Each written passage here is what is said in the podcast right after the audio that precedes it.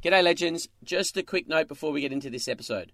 I really hope you're enjoying the podcast, and if you are, I reckon you'll love my vlog over on YouTube, Skulls Weekly. After almost 300 episodes of my daily vlog, Skulls Stories, we wanted to continue to make it interesting and add value to you guys as cricket lovers and cricketers, cricket coaches.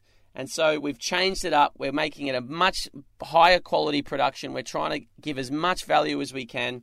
And we've made it a weekly vlog, Skulls Weekly. We've had some excellent feedback so far. So, guys, head over to YouTube, search Cricket Mentoring. Please subscribe, like, share, comment, etc. And check out my new vlog, Skulls Weekly.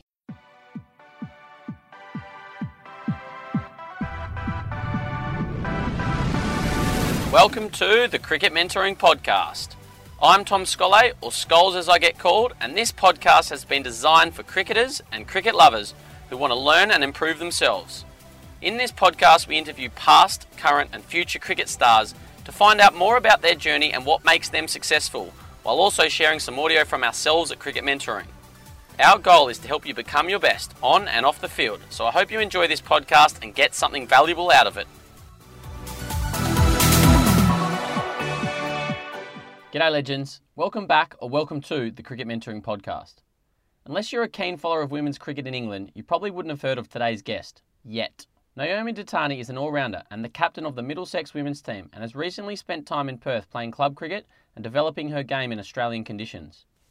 I first came across Naomi in November last year when she reached out for some mentoring and really enjoyed helping her develop her game and mindset during her three months in Perth. While she's not a household name yet, I have no doubt that she will be in the future. She has a very inspiring story that I wanted to share with our community. As one of only a couple of female Asian cricketers who played in the Women's Kia Super League, Naomi is creating a pathway and inspiring a huge number of female cricketers in London and around the UK. During the recently completed and hugely successful Women's T20 World Cup, the ICC stated that they want to have 1 million new females playing cricket around the world in the next year. The Asian community in the UK is an untapped market for female cricket, and hopefully, sharing Naomi's story will inspire some young girls, not just in the UK, but around the world, to either give cricket a go or to really pursue their dream of playing cricket at the highest level, just like Naomi has done. This was a great conversation with a lovely person, so I hope you enjoy it. G'day, legends, and welcome to this episode of the Cricket Mentoring Podcast. I'm with a friend, a very good cricketer, Naomi Dattani. Naomi, welcome. Thank you for having me. Thank you for coming. Naomi is the captain of the Middlesex women's cricket team and a very good cricketer. She's out here at the moment playing club cricket for Midland Guildford in the um, WACA Premier Women's Cricket Competition and is has done a little bit of coaching for us here at Cricket Mentoring and I've done some coaching with her. So really looking forward to this conversation, getting to know her story a bit more and sharing it with you guys. So as always, let's take it back. Yeah. What's your first memory of playing cricket? Um, so first memory would probably be, I think, the same story, older brother um, in, in the garden, um, but we used to play a lot of different sports, so we used to be quite inventive. We used to play, obviously, cricket, basketball, bit of hand tennis, volleyball, everything that you could ever imagine. And um, yeah, my brother would always want to bat in the garden, so I kind of started bowling. We had a small little lane to to try and get the ball down and use the wheelie dustbins as the as the wicket. So a big target to aim at, but um, that's kind of how how it all started. And every summer we probably play in the back garden and break a lot of my mum's plant pots too. So she wasn't very happy with that, but. Um, yeah, so we kind of make up the rules as we go. Certain plant pot would be a certain amount of runs, be six and out um, if you hit it over the fence. So yeah, to learn to hit the ball on the ground from a, from an early age for sure. Awesome. How old, much older is your brother than you? Uh, he's five years older. Yeah, Um, awesome. And so, did he drive you to be better? Did he inspire you to try and get to his level? Yeah, I think he, he's he's very competitive. So he always would come up with different ideas and different almost training techniques to, you know, throw the ball and catch it under fatigue and all these kind of weird things that we'd come up with. Um, so he, you know, he was definitely the first first influence on my career um, playing the game, and he was kind of the one who encouraged me to kind of take it to the next step. Awesome. And was he getting inspired by cricket on the TV, or where was so you were sort of probably getting inspired by him? I suppose he was taking you outside, but where was he getting his inspiration from? Um, I think he was just a sport lover, so he would watch lots lots of things, football, cricket, everything. So I guess he just wanted to try to see what would happen if we played cricket, if we played football, if we played basketball. Um, so yeah, he he kind of pushed me to keep going, and we kind of cricket became a sport that I became really good at quite quickly. Mm, awesome! It's amazing how um, players in the backyard. Their, their game as professionals has been shaped by their environment in the backyard and whether it's okay there's a gap over there and you get four runs for that and like you say hitting the ball on the ground is something you had to do from a young age and so you keep the ball on the ground now something you're good at it's, it's fascinating how did you progress from the backyard to competitive cricket um, so my brother went online or had a look around at the time and found a boys local boys cricket club it was Perivale Cricket Club at the time. Um, and so we just turned up and um, I think it was an indoor indoor session at the time. And I just looked around and it didn't even phase me that there was just, I was the only girl um, in, in the hall. And he was like are you going to be okay? You know I was like yeah we'll just get get on with it um, how old were you at this stage do you uh, remember I think I was like nine okay and just to give our viewers some more context whereabouts in the world this is in London isn't it yeah west so West London um, literally it was five minutes down the road nearby Ealing um, and so yeah, we started training, training there. Played at indoor cricket league with them, um, and kind of just started playing the season, the summer season, for them every weekday evening. We had a, or every Wednesday evening, for example, we had a, a game. We'd play against someone, um, and then yeah, it was a, it was probably an exciting time, and I'm actually really thankful for my coach at the time there um, he's kind of the one who invested in me at the time and thought, well, you've actually got something here. Mm. And I assume you were playing with boys your age and your brother was off with an older age group? Weirdly, my brother actually never played cricket externally from um, from the back garden. Um, so, like I said, he was just a sports lover. His, his game was more football. Um, so all the boys, yeah, were my age. Um, and the only girl in the team. There was no female dress, dressing room at the time. I had to go change um, somewhere somewhere else. Um, so a lot of lot of difficult things there. And same, I played boys cricket at my high school too. Um, and yeah, it was it was a little bit challenging. Yeah. Um, but it was probably a good thing at the time. Now that I look back. So you got into the Middlesex Academy very early. What age was that, and how did that all come about? Um, so I think there was a guy that kind of rocked up to Perivale Cricket Club and he was uh, in the Middlesex kind of system and said, oh, do you know that there's an under 11s Middlesex squad? I said, no, I didn't even know girls played cricket.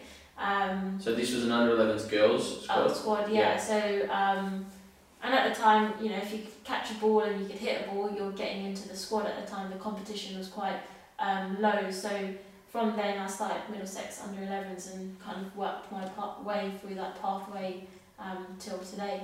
Awesome. So yeah, you're obviously still with Middlesex. So it's yeah. been a, a, sort of a 13 or 14 yeah. year journey with them, I suppose. Um, how influential throughout this time, throughout all your career, I mm. suppose, has have mentors been, and who has been influential in your career?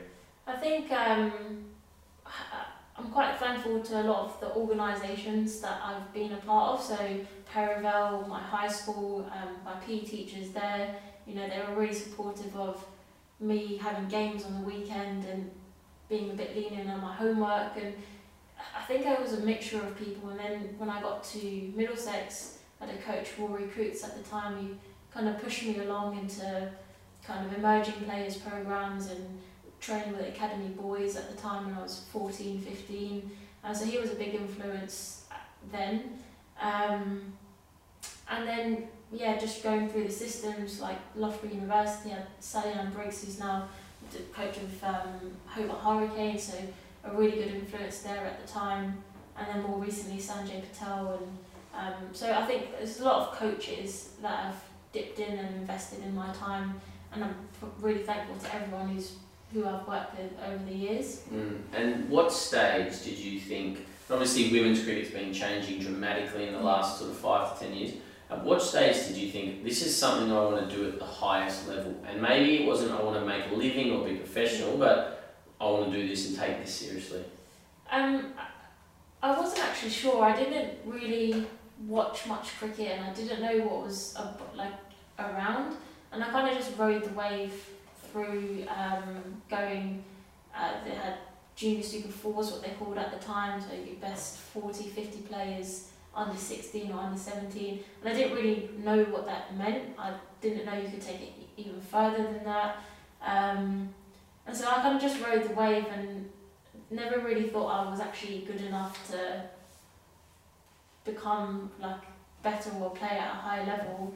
Um, and so then I, I think the turning point was when I joined Loughborough University and they had this MCCU program, yeah, gym twice a week. And is you this know, 18 or how old? 18 years old, yeah. Yeah. So all of a sudden, I've gone to university, which I went for my degree in sports science, and then realised, oh, there's such a great cricket program here.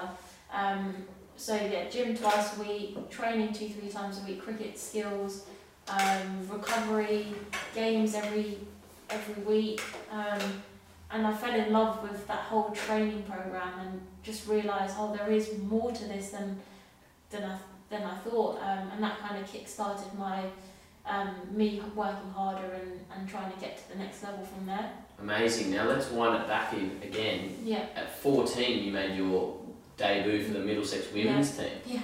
That must have been pretty remarkable. You're playing with women. Were there some England players in the team? Yep. So we had um, Beth Morgan at the time. She she played um, ex England international now, but she was someone I looked up to when I was 14 years old. She was my captain at the time.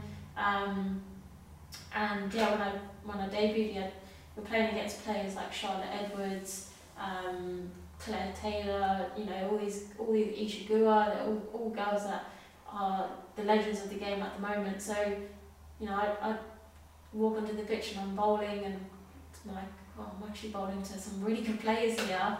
Um, and I didn't really think much of it at the time. You just you're young, you don't really know what's going on, Yeah.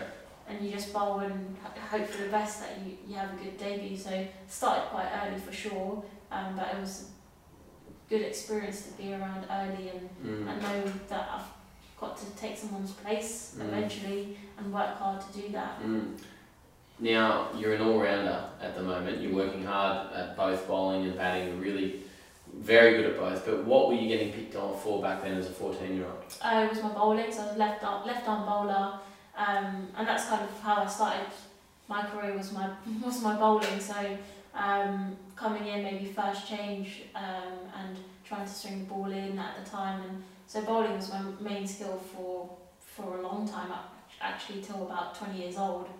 Um, yeah. And then is that when you decided I need to take my batting more seriously and really work hard and become an all-rounder? Yeah, I think so. I, I was almost not getting picked into teams because of my batting, and I thought well, I need to, I need to work on it um, a lot more and work on my technique and really just catch up in a way and hit as many balls as I can to make that a, a really strong second skill. How did you go about doing that? Um, I think again Loughborough we worked really hard and um, Sal and I would look at my technique and video like what you know where my head was going and, and, and that was kind of the starting point. and then when I came to decided to come to Australia and, and do that I worked so hard on my batting I think I must have hit like 800 to 1000 balls a week to really just try and catch up it would be underarms um, just grooving the technique and just keeping it nice and simple. I would even like feed to myself if I didn't have anyone to feed to, like put the ball under your chin and just hit hit to the back of the net. And so I spent a lot of time doing that, just just trying to catch up Mm. with all the years that I missed beforehand. Amazing, and that's the self-drive and discipline that the best Yeah. athletes have. Um, Let's take a quick break from the podcast for a minute to thank our sponsors, Grove Cricket. Grove is the best gear in the business, and we absolutely love using it. Guys, if you're interested in some Grove Cricket gear, then send us a message on Instagram. Let us know what you're after, and we can help you become a user of Grove. And in doing so, you can support what we're doing here at Cricket Mentoring. It is awesome gear, and I'm sure you'll love it as much as we do. Now, let's get back to this episode. Tell us a bit more about your time at university. So you were studying exercise and sports science. You're in the Loughborough Uni program. So it was three three year program. Were you playing a lot of cricket then, and was it um, what sort of level was that? Um, that was a really good uh, level. So we play every Wednesday against other universities, uh, 50 over games, um, and we have a lot of travelling involved in that. Were there other prof- like not professional but girls that that had played um, for their their county? Uh, yeah, and, and so in the Loughborough side, I was actually really fortunate to be amongst, I think it's seven of the girls who currently play for England now, and they were in the system then. So actually, me and three or four others, we were the minority in the, uh, in the Loughborough squad. There was eight girls, nine girls who were in England Academy, all playing for England. Wow. So um, it was a really competitive um, environment to be in, and, and that's probably what made me a lot better, being being able to bowl against better batters and being able to bat against better bowlers like Anya Shrubsole, like Catherine Brunt, who was there as an assistant now and again. Um, so that kind of setup forced you along, and everyone was the rest of us were all county players too. Mhm. So um, when we played against other universities, you'd have a handful of county players from going to those universities. The standard was was pretty good. Mm. Um, so yeah, that's probably that competitive and nature allowed you to get better because you're playing with better players. Yeah. Um, and now you touched on you came out to Australia. So Yeah. did you finish your uni degree and then come straight out? And that was something you did for the obviously to better yourself as a cricketer. Yeah, so I, I kind of said to myself, you know, a lot of coaches had said to me I had a lot of potential, and I kind of hadn't given myself a chance to, to explore that. Um, so I finished education and I decided I'm going to dedicate the next six months to, to going out to Australia. I also wanted to travel as well, so it kind of um, I got to achieve both those things. Um, but just being out in Australia for six months, pretty much by myself. Um, with no one around. I had no, I had no, I didn't know anyone in Melbourne. Um, How did it, how did you get to Melbourne? How did the process of getting to Melbourne happen? um, one of the girls from Middlesex at the time, she had come to Prahran Cricket Club, and for for six weeks, and she said, "Oh, you know, why don't you get in contact?" And actually, I met the men's head coach in London because they were on tour, um, and we met for a coffee, and he said, "Look, this is what we can do for you. This is our coaching setup program," and then it kind of happened from there, and and you know had a really good setup with accommodation and, and and everything there. So we just carried up, got going from the from ball one and 20, 20 games, 50 over games. The coach there, Carl Sandry, was um, probably one of the most important coaches I've had in my career as a turning point for my batting. He helped me so much, invested so much time into into me. Uh, again, noticed that potential, and we just put in hours and hours of hitting balls together. And and again, very thankful for what he's done for my batting because that's kind of shaped us how I bat now. Awesome. So when you were in Melbourne, were you working? Were you doing anything? How were you surviving? And how were you making the cricket dream stay alive? Um, so I'd saved up a lot before I came came uh, there. My parents supported me as well with, with flights and everything, and then um, coaching wise, would coach at the junior club opposite the road um, three or four times a week. Um, had a few one to one goals uh, whilst I was out there, which was great, and um, keeping an eye on how they're going at the moment too. Um, so that was kind of how I supported myself and done a bit of work for Cricket Victoria at the time in their junior junior setups and um, under 18 competitions too. So very fortunate that the club sorted all that out for me, um, and that's how I supported Mm. myself Mm. um, and having the time to train um, away from coaching as Yeah. well. It's it's um, obviously women's cricket is still behind men's cricket and it's Yeah. changing fast. But something that I try and sort of uh, I suppose get across to our viewers and our listeners is how hard sometimes the women have it Yeah. or have had it when they're chasing their dream. They have to maintain a job or do part time jobs or do this and that. Whereas sometimes the men haven't had to. Um, I'm fortunate to have been and played overseas. I'm obviously growing up in Australia. I played in the UK and played for Middlesex as well. But I know there's a lot of pressure that comes with being an overseas player, even at club level. Yeah. How did you deal with that as a 21 year old? I think um, I was quite lucky in that no one really knew who I was when I came over, so I kind of had a blank slate. And, and just before I came out there with Middlesex, I was 12 all the time. So going to Melbourne, no one knew who I was. Yes, I might have been an overseas, but they had no idea what I had done in the past or any any recollection of my stats or anything. So I was going on a blank slate, and I actually felt no pressure um, because they didn't know who I was. Um, obviously, I put some kind of pressure on myself that I wanted to come out here and, and score runs and take wickets and all this kind of stuff. Um, but because there was no expectation from anyone, it was a lot easier to just enjoy the process of working hard and and just going out and putting into practice what I was what I was learning. So um, in that sense, it was really quite easy and enjoyable to be on the pitch with new bunch of people, get to know them, and almost kind of just be myself without Mm. without anyone worrying um, or having painted a picture of you before beforehand. Now you went back to England and you did really well, which we're going to touch on in a minute. But what were the key lessons or takeaways from your six months in Australia the first time? What do you think you took home? And I'm putting you on the spot here. Yeah. It's three or so years ago, so it's. But what do you look back on now? I think the real pivotal sort of moments of that six months. I think it was the space. Um, I had a lot of me time in between training sessions, um, and I almost got to understand how I operate, how um, you know that maybe I didn't have much self belief or I didn't I wasn't that confident um, at the time, and kind of just understood how my nerves came into a game. I was just a bit more aware of what I was thinking.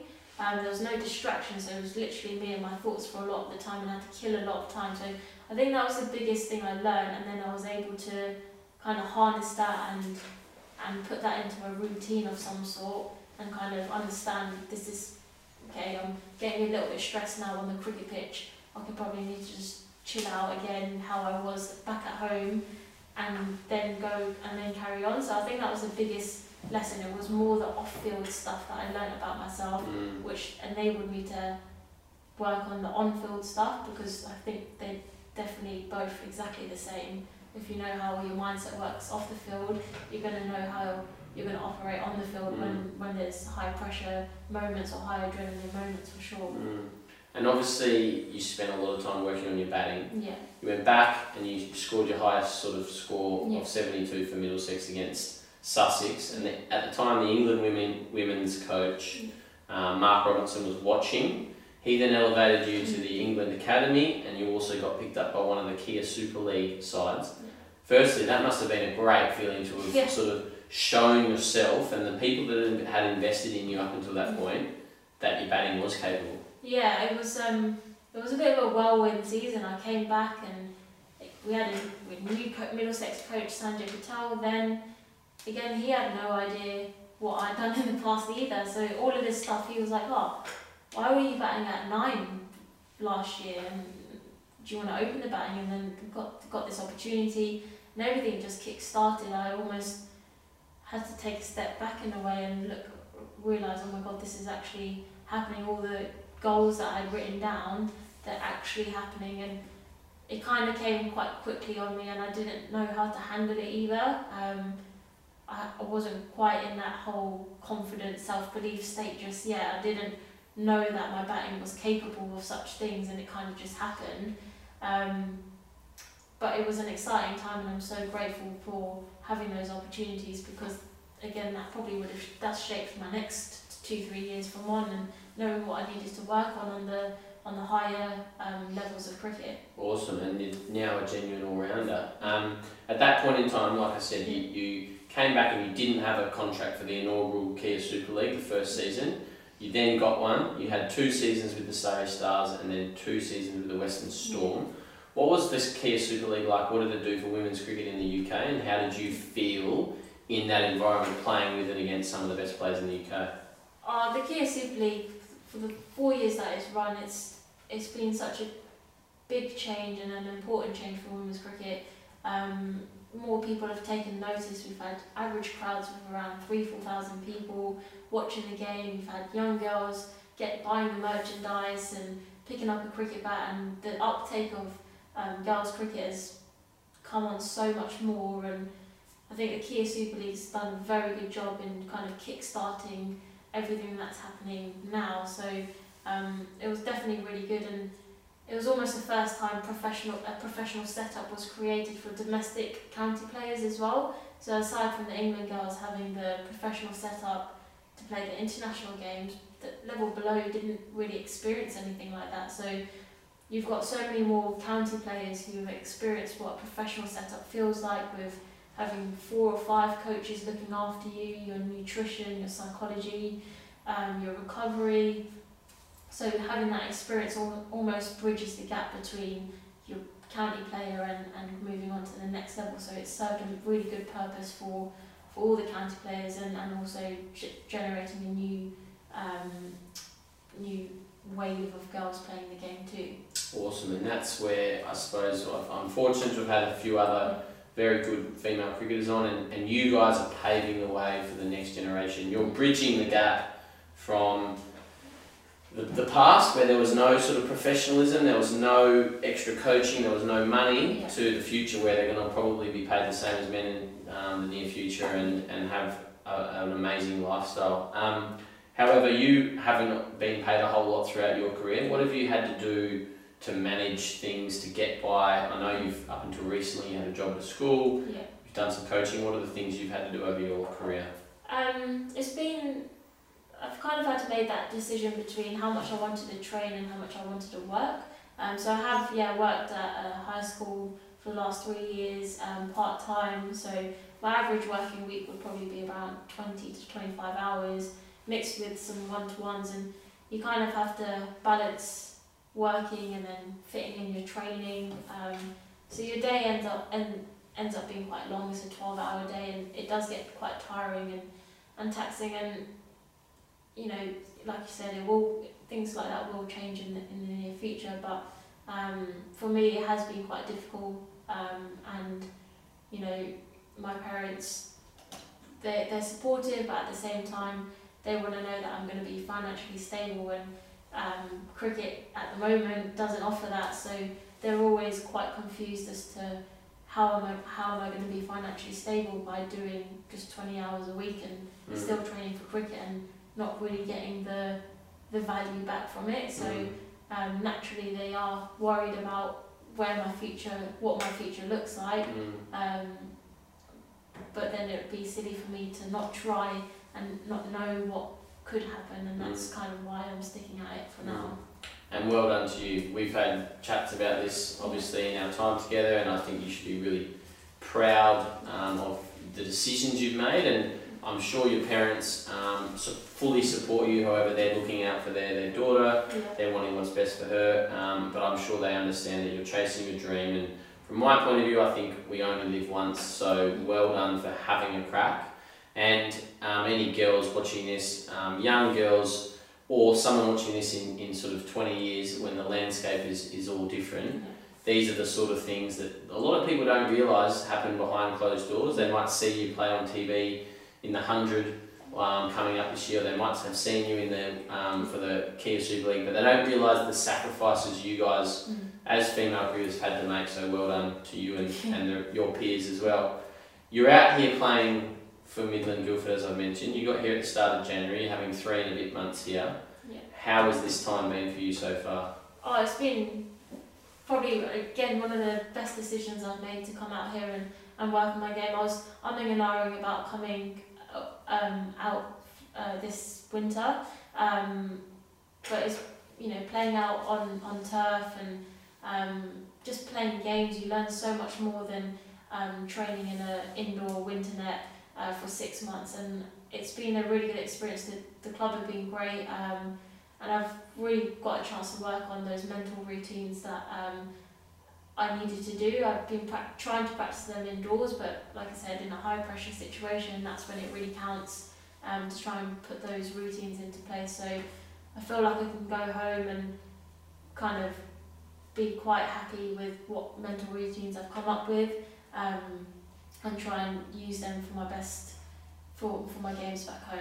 Awesome. We'll get in a little bit more into your mindset shortly, but you've had some success since you've been here. It's, did you feel like coming out this time, three years later, with a little bit more cricket behind you? um, did you feel any more pressure? Have you felt like you've got to perform well for Midland? Um, how different has the experience been from when you were at Prahran? And you've done well, as I said. So, what do you think the keys are or have been to your success this season? Um, yeah, it was certainly very different coming out here. Almost all the players knew who I'd played for.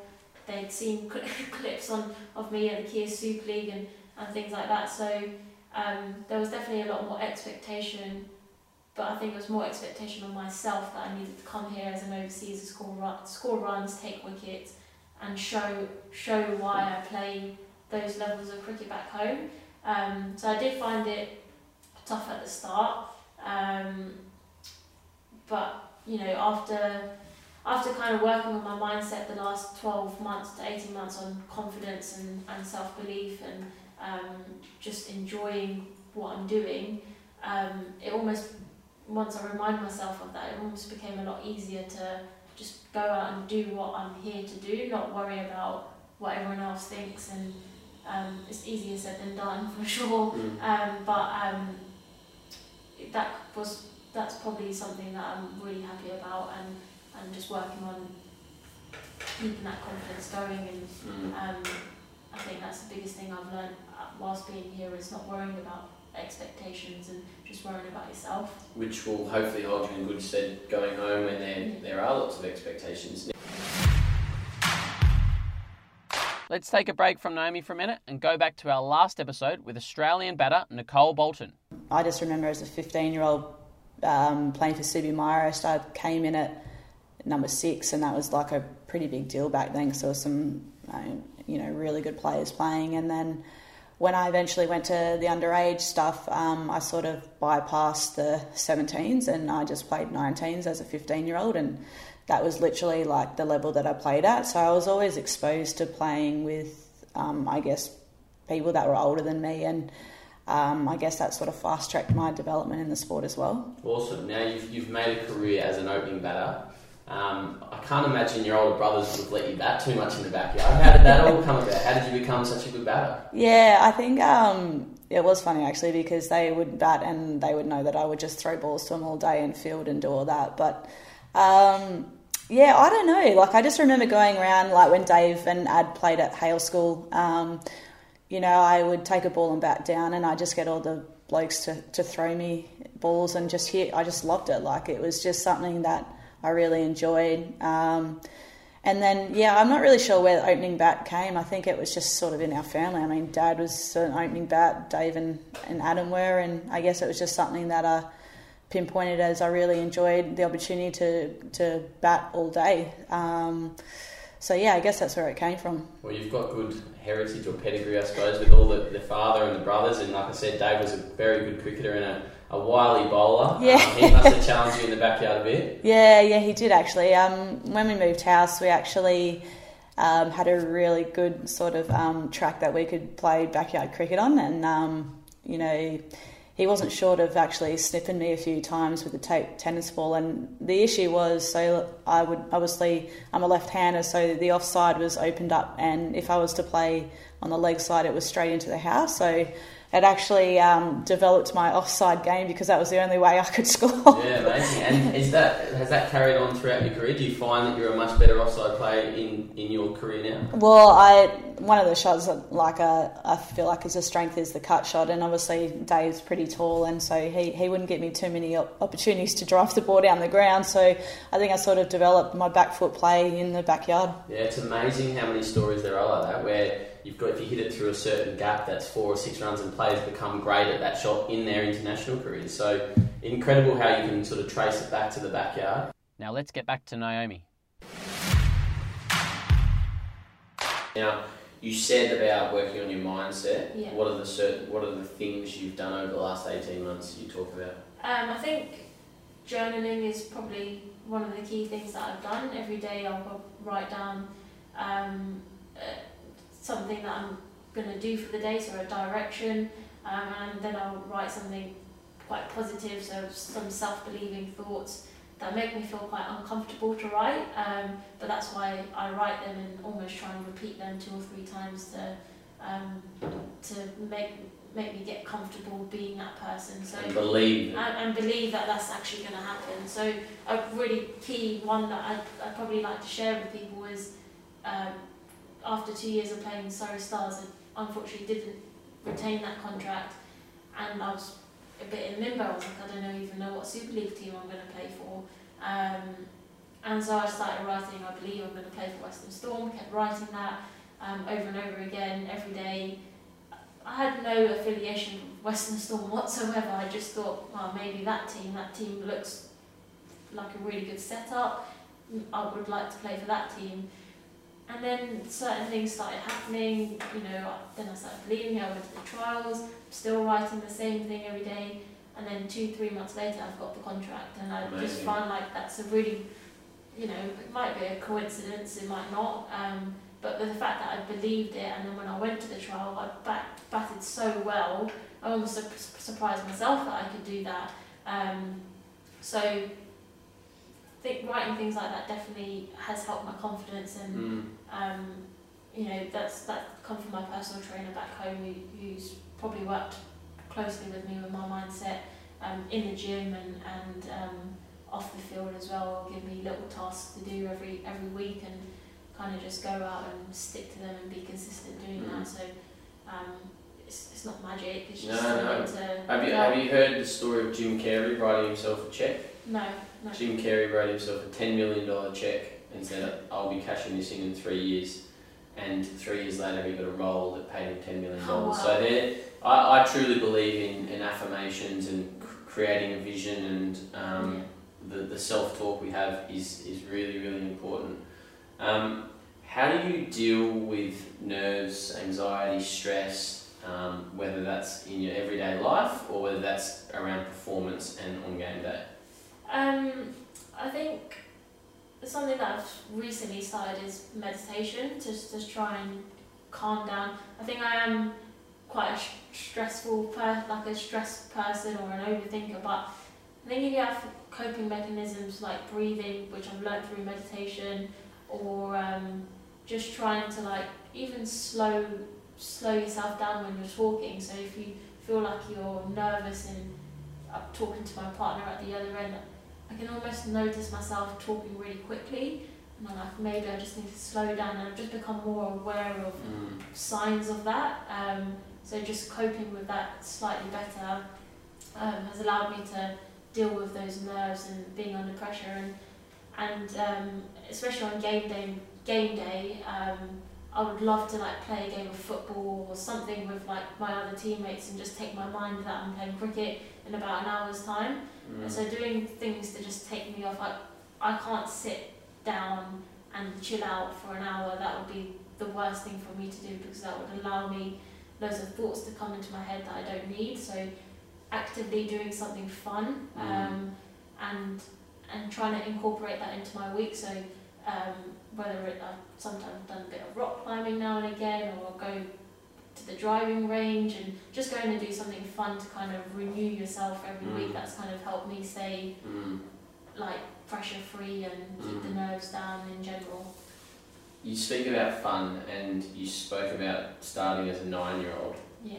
I've asked this question, I asked this question of Kate Cross recently. Do you think you still get as much fun and enjoyment out of cricket as you did as a nine year old? Or is it really hard to now juggle having fun and just playing with complete freedom and joy with trying to build a career and be a professional out of cricket? I think it's really difficult to just have fun and not worry about your cricket career because there's something on the line. Um, but if you're having fun, you're probably playing your best cricket. So I've certainly fluctuated between the two, and I probably fluctuate that in a game. Um, I probably go from saying, "Oh, just doesn't matter, just have fun." If you miss the ball, you miss the ball. If you drop the catch, you drop the catch. But just have fun and with the people around you, and then yeah, you're gonna play better. But it's actually really difficult to not worry about the expectation or the the future of what your performance here leads to.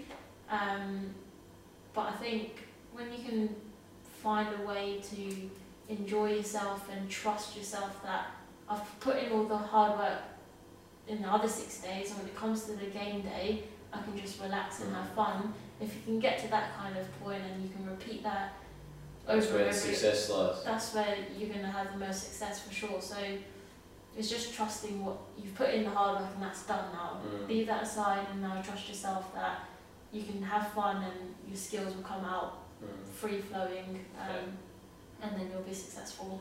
How do you let go? How do you deal with mistakes or bad performances?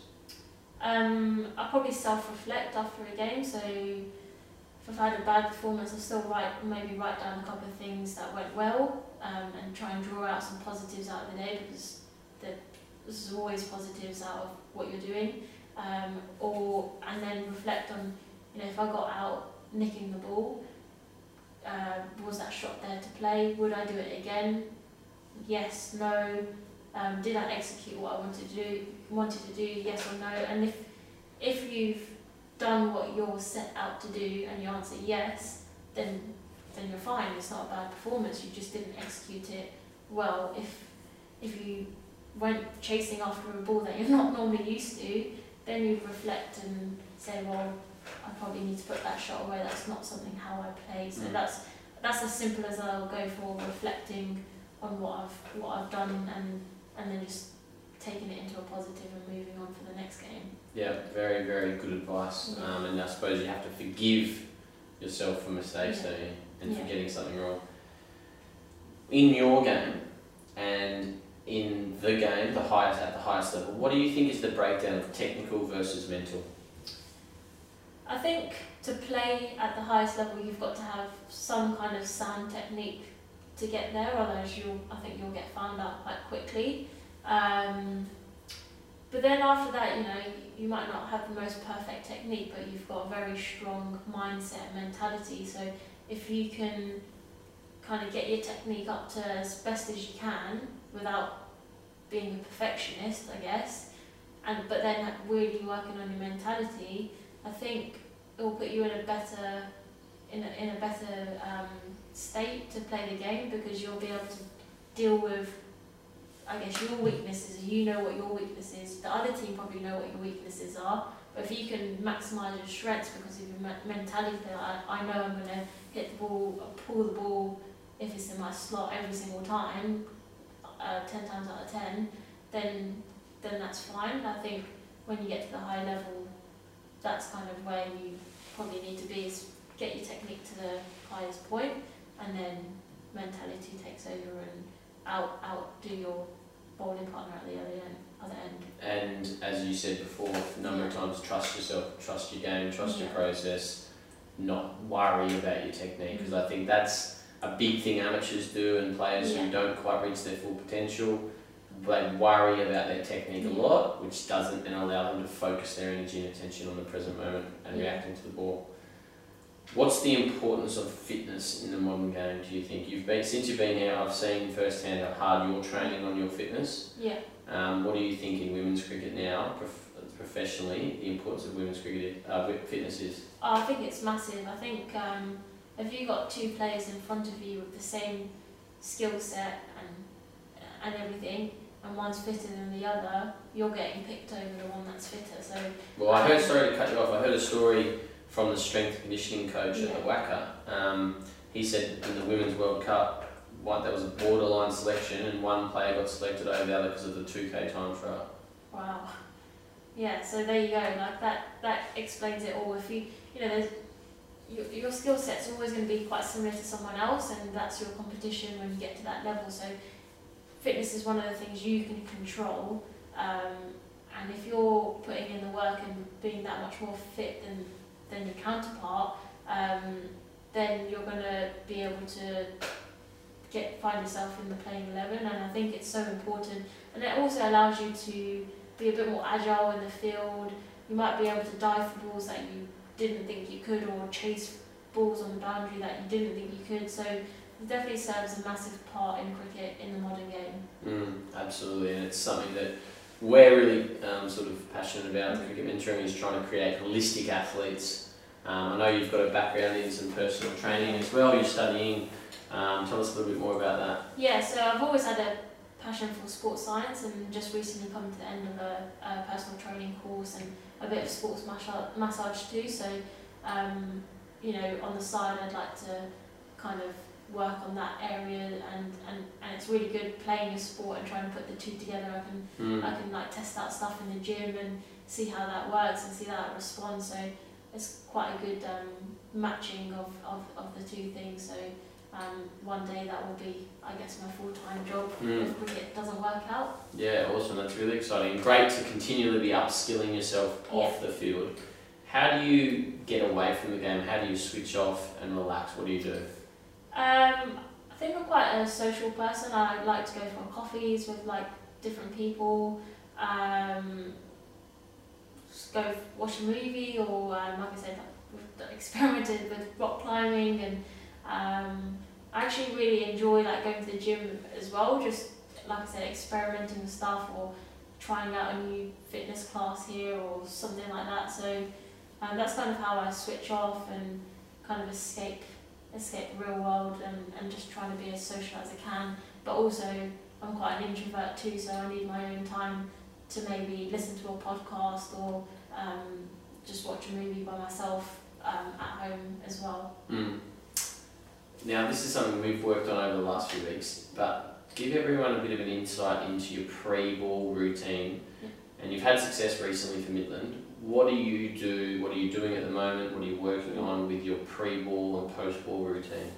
Um, so once I've played A ball or just before I'm facing up, I'll, I'll walk over to square leg and kind of use the white line um, on the side to kind of step out of. So I use that to step out of and kind of have my thoughts. And we've been working on um, a, process of reflecting, relaxing, and then refocusing. So um, I'd reflect what that ball was, you know, maybe it'd be something technical that I didn't quite achieve there or or I just didn't hit the ball into a gap. I'd reflect on that and then um, give myself time to relax and that's probably the hardest part that we've been working on is the relaxing part. Um, we've been speaking about how I haven't given myself a chance to actually relax. So um, maybe it's like you said walking um, looking at the river and who's walking around or um, chatting to the wicket keeper or maybe having a little chat to the square leg umpire for a little bit. Um, so definitely been working on that a lot more and um, the two two innings that I've been really successful here, I've, I've done that. I've had a conversation with someone at mid wicket or just just um, taking my mind off it and that's been my relaxing time. And then when it comes to facing up again, I've kind of set my feet, I'm balanced, I've got my head going towards the ball, um, and then I've just refocused on the white ball as they're starting to run up, and that's probably what my routine is. And I think I need to keep working on the relaxing part and make make sure my teammates know that that's what I want to do as well. So it might be a case of them coming up to me mid over and just telling me something funny. Um, so that's a work in progress, but I've def- definitely seen the um, signs of success through what I've been doing out here. Mm. And as we've spoken about in our sessions, it's that's where your true success is going to come. There's a few technical things that you can adjust and adapt, which everybody has, but your real sort of great success is going to come and consistency is going to come by nailing that routine and that process and getting your focus Yeah. back for every ball, being able to relax and not drain your sort of mental capacity Yeah. really quickly. Um, moving on, back to sort of the women's game. Yeah. You're a bit of a pioneer in women's cricket in Yeah. the UK in the fact that you're one of only a few sort of um, female Asian cricketers that played in the Kia Super League. Yeah. Why do you think there aren't many of your generation, but surely that's going to change moving forward? Um, it's a tricky one because the Asian population are massive on cricket. They love their cricket. So, and and back home, you know, even where I live, uh, there's a high um, population of Asian um, ethnic minorities, and you know, I've been looking into it a lot more and trying to understand why there aren't more coming through the system. And I, I think it's an educational thing with the parents um, and and the the girls themselves, knowing that they're probably going to have to make a lot more harder decisions growing up and um, missing social occasions and uh, sacrificing the food that they, you know, Asians make lovely food. So it's sacrificing that I probably can't have that, or I need to moderate what I'm eating at my cousin's house or my family's house or at the wedding or things like that, and being able to factor factor that into their into their progress. And when it comes to the education of the parents, they all know um, what the pathway is to be successful in education and um, and getting a job and kind of following that trend of then getting married and, and so on. And being secure. And being secure because I guess their generation, uh, where they came from, you know, my parents came from born in Kenya and lived in India for a lot of their time. You know, education was, Everything. hard- yeah, everything, and, and that was the way that they were going to be ticket. successful. So Yeah. They almost don't know that sport can be a career.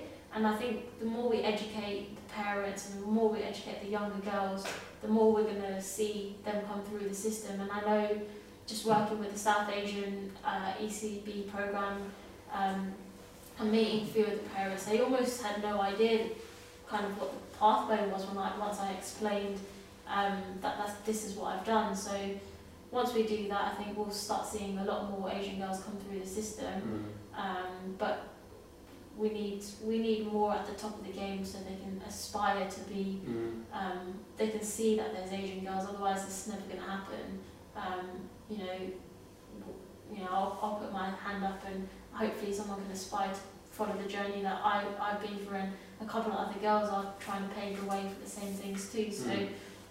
I don't think it'll be long till we see more and I'm Mm. keen to mentor and help a few young girls on that pathway should they choose to pick cri- cricket as a career, which they 100% can now that Mm. it's full-time professional for sure. Mm. And well done to you for being one of the one of the leaders in your community, your culture. Um, you're, you're an inspiration, and, and no doubt there will be a lot of young girls aspiring to be the next name Naomi Dattani. So, the Women's World Cup final, or the whole World Cup, but having 86,000 plus fans, spectators at the MCG for women's cricket, you were there yourself. That will be a game changer, and like you say, that will open the eyes of a lot of parents, I'm sure, to say yes, um, nine-year-old daughter Naomi, we want to support you and really encourage you to chase this dream. Yeah, I think um, that day was just incredible to be there um, as a fan and as a cricket player myself. Um, I almost just sat back and just observed what was going on. I, I wasn't the one cheering or screaming because it, you know, I, I just couldn't believe that there was this many people. You know, I think there was a couple behind me that were really into the game. They knew who Ashley Gardner was, Beth Mooney, Alyssa Healy. They they knew their stats, their everything, and you're like, this is women's cricket now. Mm. People, your average Joe knows what Beth Mooney's stats are, and, and it was incredible to um, to just witness 86,000 people really supporting women, um, women in sport, um, the cricket, and, and the platform that it's really going to really gonna create for um, future future generations. And has it inspired you even more to try and get to that level and one day be in front of a packed house in a World Cup final? I mean, yeah, um, just I was trying to picture myself sometimes like standing out in the middle and what what I'd feel being out there, and I almost was really excited that this could be this could happen one day, and actually. I, I can't wait for it to happen, Mm. um, and it's made me want to work harder and um, just keep going on the journey that I am. Uh, you know, at one point I was gonna just give up cricket because I didn't think there was much available, but now everything's changing. It's almost silly not to um, stay in the game and see wh- where it can take you because there are so many opportunities opening up for everyone at the moment. Absolutely, absolutely. And again, well done to you for chasing your dream. I, I, as we've spoken about before, I think if you get to 30 and it hasn't worked out, you can always go and get a job and you're upskilling yourself, you're, you're building a life outside of cricket as well. So you've got to have that there for you when, when cricket finishes. But I'd love to see you one day in an England shirt playing in a World Cup final. I, I really do hope it happens. Um, you've got the 100 coming up this year. Yeah. How tell us a bit about that and how you're feeling about being part of the London Spirit, which is going to feature the England captain Heather Knight and their opening batter Tammy Beaumont. How, you must be excited to team up with them. Yeah, really excited. I think we've got a few few girls um, coming over from the Western Storm contingent coming over to London Spirit, so it's going to be quite familiar. Um, and it's always great working with um, Heather um, as well, and also coming back to my hometown, um, which would be really great having the affiliation uh, with Middlesex. I'm really looking forward to the competition. It's a sounds like a really good initiative. Um, being also aligned with the men, everyone's on the same playing field, um, and having the opportunity to play at Lords, which is going to be incredible. So I'm really looking forward to the competition and um, and everything that it's it's going to bring, and hopefully attract more crowds and just be bigger and better than than the KSL um, than the KSL was. You mentioned Lords there. You've been captain of Middlesex for the past three years. Have you managed to play at Lords a few times? Yeah, we had a um, we have a London Cup game against Surrey in the T20 every year. Um, who are um, and last year we had a game at Lords, but due to rain, it, we only played a five over game. But it was such a good game, and we won on the last ball and holding the title for the last five years now. So Wow. I'm not letting Surrey have a sniff in just yet. Excellent. I'm very fortunate, um, having played for Middlesex myself, to have spent a bit of time at Lords, and, Yeah. and it's such a special ground, isn't it? Yeah, yeah. When we there's a really um, iconic picture, which I think it got nominated for Photo of the Year from Wisden Cricket, with all of us Middlesex girls are walking out of the long room and um, taking the field uh, onto Lords and just walking through the long room or coming down from the change rooms. You almost like there's been some some serious talent that have come from these um, from these changing rooms and people that have walked through the long room um, before us, and yeah, it was just a really special day, and just soaked it up from from ball from ball one or waiting around on the sideline as well. Mm. So it, was- it was a good day. Well, no doubt there'll be many more great days at Lords um, in your future, in your career. Yeah. Hopefully, not just for the London Spirit, but also for England, and we'll be certainly supporting you throughout all of that. Um, now, before we wrap up, some questions I ask all our guests is what is common in the best players that you've seen? I think consistency, what they do every day in day out, and it's the simple things. Um, think sometimes people overcomplicate when they see a professional cricketer or sports person. They think there's this magic formula that they do, uh, that they do, and I think the best players in the world are consistent with the basic things. Um, so things like going to sleep at the same time every day and having the same nutritious food every day and um, doing your gym session, doing all of that, just doing those basic things every single day um, and being consistent with it is probably what's going to make them the most successful. And I don't think there's any magic pill Mm, to just wanted to do that. If you're consistent, you're, you can achieve anything basically. Yeah. Who's the hardest opponent you've played against? Uh, I don't really like bowling against Suzie Bates. Um, she's played a few county seasons over here, um, over in, uh, in the UK, and she just hits ball 360. And I, you you know, you, you want to take a chance. If, if she gives she gives you a chance, you've got to take a chance. So I think she's probably one of the most dynamic batters I've uh, bowled against. But it's always a good uh, competition against her. Yeah. What advice would you give to your younger self? Um, not to worry about what people think. I think that's probably the biggest one, and just go about what what you want to do. And if, someone thinks negatively of it, then it doesn't matter. You just keep doing because you know you're having fun. And I think if I could have learned that from a younger age, um, maybe things could have fast tracked a bit earlier. Who knows? But definitely just not to worry about what people think because at the end of the day, it's your life and it's your career and future. And that is such um, profound advice, and it's something that we try and preach to our cricket mentoring community. It, it is your life, and although you want to please people, you want to fit in, we all need to understand we've got to do what we want to do. Um, as long as it's not harmful to others or it's not um, illegal, um, we, if we have dreams, we should be chasing because we only get one life. So, brilliant, brilliant advice. What's next for you?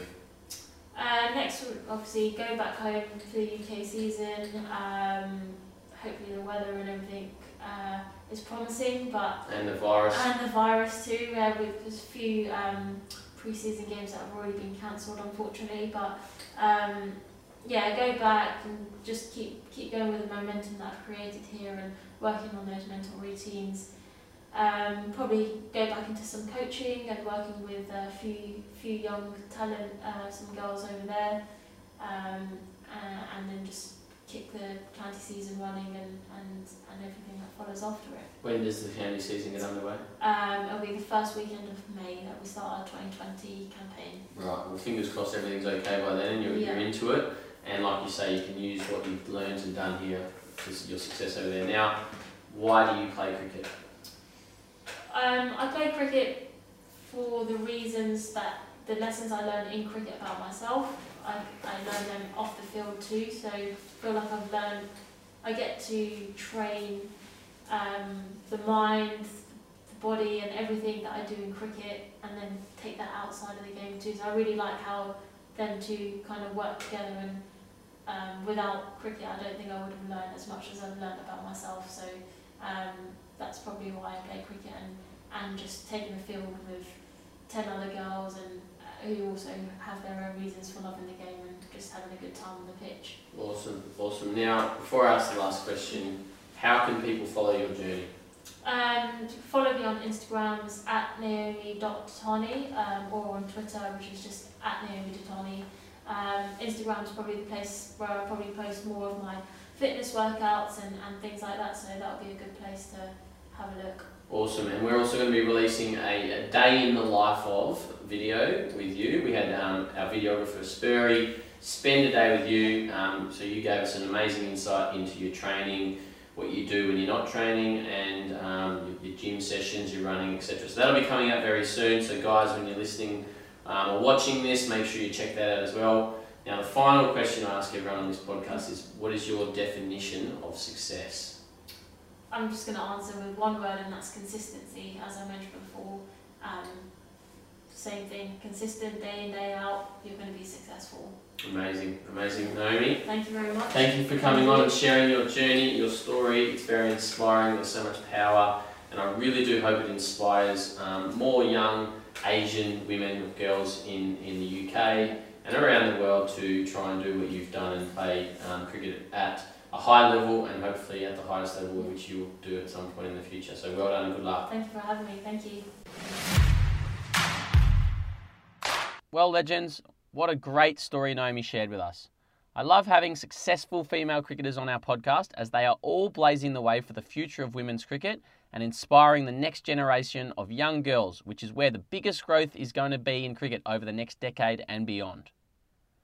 Growing up not knowing there was girls' cricket and pursuing something that hadn't been done by people around her or in her community is inspiring, and I love hearing stories of people who chase their dreams regardless of what others think. I love how she said, You learn so much more by playing games than by training indoors during winter nets.